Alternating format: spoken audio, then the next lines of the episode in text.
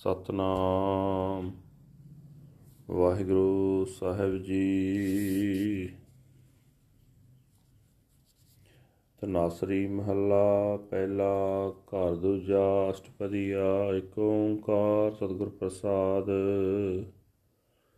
ਗੁਰ ਸਾਗਰ ਰਤਨੀ ਭਰਪੂਰੇ, ਅੰਮ੍ਰਿਤ ਸੰਤ ਚੁਗੈ ਨਹੀਂ ਦੂਰੇ। ਗੁਰ ਸਾਗਰ ਰਤਨੀ ਭਰਪੂਰੇ, ਅੰਮ੍ਰਿਤ ਸੰਤ ਚੁਗੈ ਨਹੀਂ ਦੂਰੇ। ਹਰ ਰਸ ਚੋਗ ਚੁਗੈ ਪ੍ਰਭ ਪਾਵੈ ਸਰਬਰ ਮੈਂ ਹੰਸ ਪ੍ਰਾਣ ਪਤ ਪਾਵੈ। ਕਿਆ ਭਗ ਬਪੜਾ ਛਪੜੀ ਨਾਏ ਕੀਚਲ ਟੂਪੈ ਮੈਲ ਨਾ ਜਾਏ ਰਹਾਉ। ਰਖ ਰਖ ਚਰਨ ਤਰੇ ਵਿਚਾਰੀ ਦੁਬਦਾ ਛੋੜ ਪਏ ਨਿਰੰਕਾਰੀ। ਮੁਕਤ ਪਦਾਰਥ ਹਰ ਰਸ ਚਾਖੇ, ਆਵਣ ਜਾਣ ਰਹੇ ਗੁਰ ਰਾਖੇ। ਸਰਬਰ ਹੰਸਾ ਛੋੜ ਨਾ ਜਾਏ, ਪ੍ਰੇਮ ਭਗਤ ਕਰ ਸਹਿਜ ਸਮਾਏ। ਸਰਵਰ ਮੈਂ ਹੰਸ ਹੰਸ ਮੈਂ ਸਾਗਰ। ਆਕਥ ਕਥਾ, ਗੁਰ ਬਚਨੀ ਆਦਰ। ਸੁਨ ਮੰਡਲ ਇੱਕ ਜੋਗੀ ਬੈਸੇ। ਨਾਰ ਨ ਪੁਰਖ ਕਹੋ ਕੋ ਕੈਸੇ।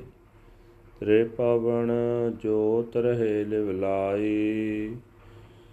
ਸੁਰ ਨਰ ਨਾਥ ਸੱਚੇ ਸਰਨਾਈ ਆਨੰਦ ਮੂਲੇ ਅਨਾਥ ਆਧਾਰੀ ਗੁਰਮੁਖ ਭਗਤ ਸਹਿਜ ਵਿਚਾਰੀ।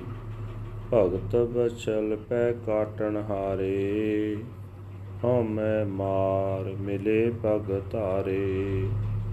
ਅਨਕ ਜਤਨ ਕਰ ਕਾਲ ਸੰਤਾਏ, ਮਰਨ ਲਿਖਾਏ ਮੰਡਲ ਮਹਿ ਆਏ। ਜਨਮ ਪਦਾਰਥ ਦੁਬਿਧਾ ਖੋਵੈ ਆਪ ਨਾ ਚੀਨਸ, ਭ੍ਰਮ ਭ੍ਰਮ ਰੋਵੈ। ਕਹਿ ਤੋ ਪੜ ਤੋ ਸੁਣ ਤੋ ਏਕ। ਧੀਰਜ ਧਰਮ ਧਰਣੀ ਤਰ ਟੇਕ। ਜਤ ਸਤ ਸੰਜਮ ਹਿਰਦੈ ਸਮਾਏ। ਚੌਥੇ ਪਦ ਕੋ ਜੇ ਮਨ ਪਤਿਆਏ। ਸਾਚੇ ਨਿਰਮਲ ਮੈਲ ਨ ਲਾਗੈ। ਗੁਰ ਕੈ ਸ਼ਬਦ ਪਰਮ ਭਉ ਭਾਗੈ, ਸੂਰਤ ਮੂਰਤ ਆਦ ਅਨੂਪ, ਨਾਨਕ ਜਾਚੈ ਸਾਚ ਸਰੂਪ। ਸਾਚੇ ਨਿਰਮਲ ਮੈਲ ਨ ਲਾਗੈ, ਗੁਰ ਕੈ ਸ਼ਬਦ ਪਰਮ ਭਉ ਭਾਗੈ, ਸੂਰਤ ਮੂਰਤ ਆਦ ਅਨੂਪ। ਨਾਨਕ ਜਾਚੈ ਸਾਚ ਸਰੂਪ। ਵਾਹਿਗੁਰੂ ਜੀ ਕਾ ਖਾਲਸਾ, ਵਾਹਿਗੁਰੂ ਜੀ ਕੀ ਫਤਿਹ। ਇਹ ਹਨ ਅੱਜ ਦੇ ਪਵਿੱਤਰ ਹੁਕਮਨਾਮੇ ਜੋ ਸ੍ਰੀ ਦਰਬਾਰ ਸਾਹਿਬ ਅੰਮ੍ਰਿਤਸਰ ਤੋਂ ਆਏ ਹਨ। ਸਹਿਬ ਸ੍ਰੀ ਗੁਰੂ ਨਾਨਕ ਦੇਵ ਜੀ ਪਹਿਲੀ ਪਾਤਸ਼ਾਹ ਜੀ ਦੇ ਧਨਾਸਰੀ ਰਾਗ ਵਿੱਚ ਉਚਾਰਨ ਕੀਤੇ ਹੋਏ ਹਨ। ਘਰ ਦੂਜੇ ਸੁਰਤਾਲ ਵਿੱਚ ਗਾਉਣ ਦਾ ਹੁਕਮ ਹੈ, ਅੱਠਾਂ ਪਦਿਆਂ ਵਾਲਾ ਇਹ ਸ਼ਬਦ ਹੈ। ਪਰਮਾਤਮਾ ਇੱਕ ਹੈ, ਜਿਸ ਦੇ ਨਾਲ ਮਿਲਾਪ ਸਤਿਗੁਰੂ ਦੀ ਬਖਸ਼ਿਸ਼ ਦੇ ਨਾਲ ਹੁੰਦਾ ਹੈ।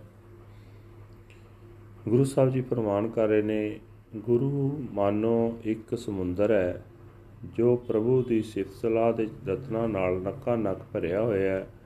ਗੁਰਮੁਖ ਸਿੱਖ ਉਸ ਸਾਗਰ ਵਿੱਚੋਂ ਆਤਮਿਕ ਜੀਵਨ ਦੇਣ ਵਾਲੀ ਖੁਰਾਕ ਪ੍ਰਾਪਤ ਕਰਦੇ ਹਨ।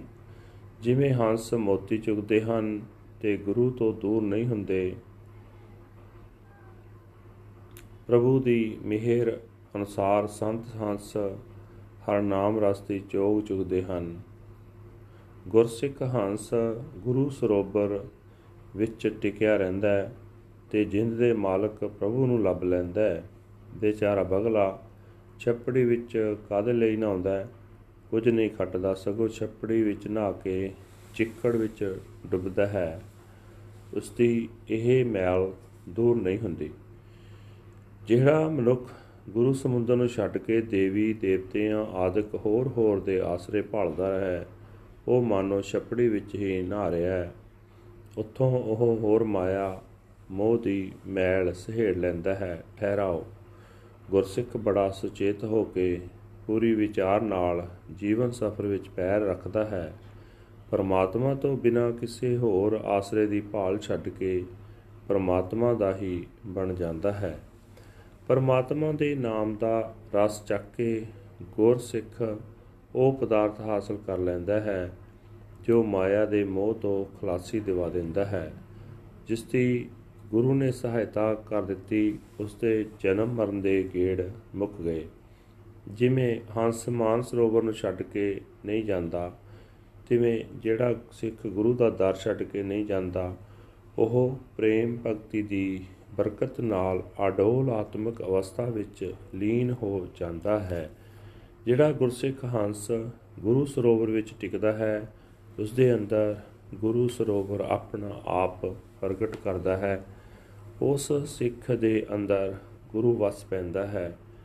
ਇਹ ਕਥਾ ਅਕਥ ਹੈ, ਭਾਵ ਇਸ ਆਤਮਿਕ ਅਵਸਥਾ ਦਾ ਬਿਆਨ ਨਹੀਂ ਹੋ ਸਕਦਾ। ਸਿਰਫ ਇਹ ਕਹਿ ਸਕਦੇ ਹਾਂ ਕਿ ਗੁਰੂ ਦੇ ਬਚਨਾਂ ਉੱਤੇ ਤੁਰ ਕੇ ਉਹ ਲੋਕ ਪਰਲੋਕ ਵਿੱਚ ਆਦਰ ਪਾਉਂਦਾ ਹੈ।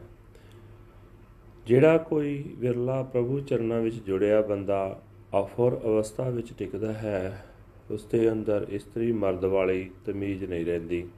ਭਾਵ ਉਸ ਦੇ ਅੰਦਰ ਕਾਮ ਚੇਸ਼ਟਾ ਜ਼ੋਰ ਨਹੀਂ ਪਾਉਂਦੀ। ਦੱਸੋ, ਕੋਈ ਇਹ ਸੰਕਲਪ ਕਰ ਵੀ ਕਿਵੇਂ ਸਕਦਾ ਹੈ?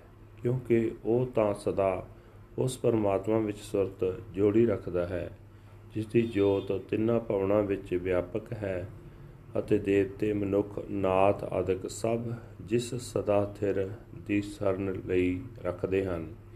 ਗੁਰਮੁਖ ਹੰਸ ਗੁਰੂ ਸਾਗਰ ਵਿੱਚ ਟਿਕ ਕੇ ਉਸ ਪ੍ਰਾਣਪਤ ਪ੍ਰਭੂ ਨੂੰ ਮਿਲਦਾ ਹੈ, ਜੋ ਆਤਮਿਕ ਆਨੰਦ ਦਾ ਸੋਮ ਹੈ, ਜੋ ਨਿਆਸਰਿਆਂ ਦਾ ਆਸਰਾ ਹੈ। ਗੁਰਮੁਖ ਉਸ ਦੀ ਭਗਤੀ ਦੀ ਰਾਹੀਂ ਅਤੇ ਉਸ ਦੇ ਗੁਣਾਂ ਦੇ ਵਿਚਾਰ ਦੇ ਰਾਹੀਂ ਅਡੋਲ ਆਤਮਿਕ ਅਵਸਥਾ ਵਿੱਚ ਟਿਕੇ ਰਹਿੰਦੇ ਹਨ। ਉਹ ਪ੍ਰਭੂ ਆਪਣੇ ਸੇਵਕਾਂ ਦੀ ਭਗਤੀ ਨਾਲ ਪ੍ਰੇਮ ਕਰਦਾ ਹੈ। ਉਹਨਾਂ ਦੇ ਸਾਰੇ ਡਰ ਦੂਰ ਕਰਨ ਦੇ ਸਮਰੱਥ ਹੈ। ਗੁਰਮੁਖ ਹਉਮੈ ਮਾਰ ਕੇ ਅਤੇ ਸਾਧ ਸੰਗਤ ਵਿੱਚ ਟਿਕ ਕੇ ਉਸ ਆਨੰਦ ਮੂਲ ਪ੍ਰਭੂ ਦੇ ਚਰਨਾਂ ਵਿੱਚ ਜੁੜਦੇ ਹਨ, ਜਿਹੜਾ ਮਨੁੱਖ ਵਿਚਾਰੇ ਬਗਲੇ ਵਾਂਗ ਹਉਮੈ ਦੀ ਛਪੜੀ ਵਿੱਚ ਹੀ ਨਹਾਉਂਦਾ ਰਹਿੰਦਾ ਹੈ। ਤੇ ਆਪਣੇ ਆਤਮਿਕ ਜੀਵਨ ਨੂੰ ਨਹੀਂ ਪਛਾਣਦਾ, ਉਹ ਹਉਮੈ ਵਿੱਚ ਭਟਕ ਭੜ ਕੇ ਦੁਖੀ ਹੁੰਦਾ ਹੈ। ਪਰਮਾਤਮਾ ਤੋਂ ਬਿਨਾ ਕਿਸੇ ਹੋਰ ਆਸਰੇ ਦੀ ਭਾਲ ਕਰਕੇ ਸਹਿੜੀ ਹੋਈ ਆਤਮਿਕ ਮੌਤ ਉਸ ਨੂੰ ਸਦਾ ਦੁਖੀ ਕਰਦੀ ਹੈ।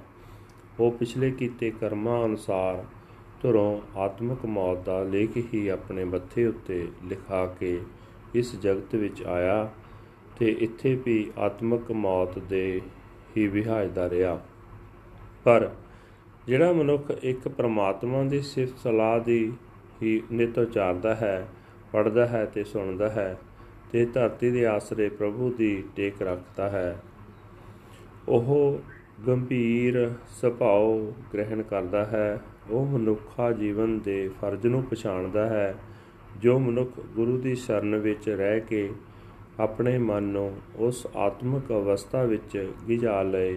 ਜਿੱਥੇ ਮਾਇਆ ਦੇ ਤਿੰਨੇ ਹੀ ਗੁਣ ਜੋਰ ਨਹੀਂ ਪਾ ਸਕਦੇ, ਤਾਂ ਸੁਤੇ ਹੀ ਜਤ, ਸਤ ਤੇ ਸੰਜਮ ਉਸ ਦੇ ਹਿਰਦੇ ਵਿੱਚ ਲੀਨ ਰਹਿੰਦੇ ਹਨ। ਸਦਾ ਥਿਰ ਪ੍ਰਭੂ ਵਿੱਚ ਟਿਕ ਕੇ ਪਵਿੱਤਰ ਹੋਏ ਮਨੁੱਖ ਦੇ ਮਨ ਨੂੰ ਵਿਕਾਰਾਂ ਦੀ ਮੈਲ ਨਹੀਂ ਚੰਬੜਦੀ, ਗੁਰੂ ਦੇ ਸ਼ਬਦ ਦੀ ਬਰਕਤ ਨਾਲ ਉਸ ਦੀ ਭਟਕਣਾ ਦੂਰ ਹੋ ਜਾਂਦੀ ਹੈ। ਉਸ ਦਾ ਦੁਨੀਆ ਵਾਲਾ ਡਰ ਸਹਿਮ ਮੁੱਕ ਜਾਂਦਾ ਹੈ। ਨਾਨਕ ਵੀ ਉਸ ਸਦਾ ਥਿਰ ਹਸਤੀ ਵਾਲੇ ਪ੍ਰਭੂ ਦੇ ਦਰ ਤੋਂ ਨਾਮ ਦੀ ਦਾਤ ਮੰਗਦਾ ਹੈ। ਜਿਸ ਵਰਗਾ ਹੋਰ ਕੋਈ ਨਹੀਂ ਹੈ ਜਿਸ ਦੀ ਸੋਹਣੀ ਸੂਰਤ ਤੇ ਜਿਸ ਦਾ ਵਜੂਦ ਆਦ ਤੋਂ ਹੀ ਚੱਲਿਆ ਆ ਰਿਹਾ ਹੈ। ਵਾਹਿਗੁਰੂ ਜੀ ਕਾ ਖਾਲਸਾ ਵਾਹਿਗੁਰੂ ਜੀ ਕੀ ਫਤਿਹ। This is today's Hukamnama from Sri Darbar Sahib Amritsar uttered by our first Guru, Guru Nanak Dev Ji, under heading Tanasri, first Mahal, second house, Astpadis. One universal creator God by the grace of the true Guru. Guru Sahib say that the Guru is the ocean filled with pearls. The saints gather in the ambrosial nectar. They do not go far away from there. They taste the subtle essence of the Lord. They are loved by God. Within this pool, the swans find their Lord, the Lord of their souls.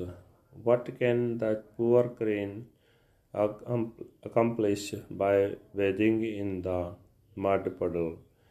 It uh, sinks into the mire and its filth is not washed away. Pause. After careful deliberation, the thoughtful person takes a step forsaking duality. He becomes a devotee of the formless Lord.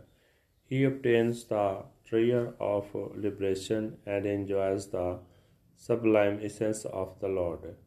His comings and goings and and the Guru protects him. The swan do not leave his pool in loving devotional worship. They merge in the celestial Lord. The swans are in the pool, and the pool is in the swans. They speak the unspoken speech, and they honor and re- revere the God's word.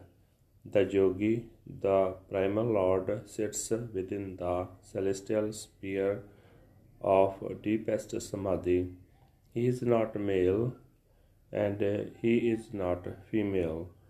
How can anyone describe him?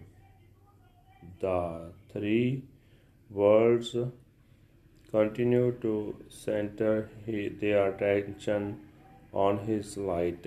The silent sages and the yogic masters seek the sanctuary of the true Lord. The Lord is the source of bliss, the support of the helpless. The Gurmukhs worship and contemplate the celestial Lord. God is the lover of his devotees, the destroyer of fear. Subduing ego, one meets the Lord and places his feet on the path. He makes uh, many efforts, but still the messenger of death tortures him, destined only to die. He comes into the world, he wastes this precious human life through duality. He does not know his own self, and trapped by doubts, he cries out in pain. Speak, read, and hear of the one Lord. The support of the earth shall bless you with courage, righteousness, and protection, chastity, purity, chastity, purity, and self restraint are infused into the heart when one centers his mind in the fourth state. They are immaculate and true, and filth does not stick to them. Through the word of the Guru's Shabad, their doubt and fear depart. The form and personality of the Premal are incomparably beautiful. Nanak begs for the Lord, the embodiment of truth. Waheguru ji ਕਾ ਖਾਲਸਾ ਵਾਹਿਗੁਰੂ ਜੀ ਕੀ ਫਤਿਹ।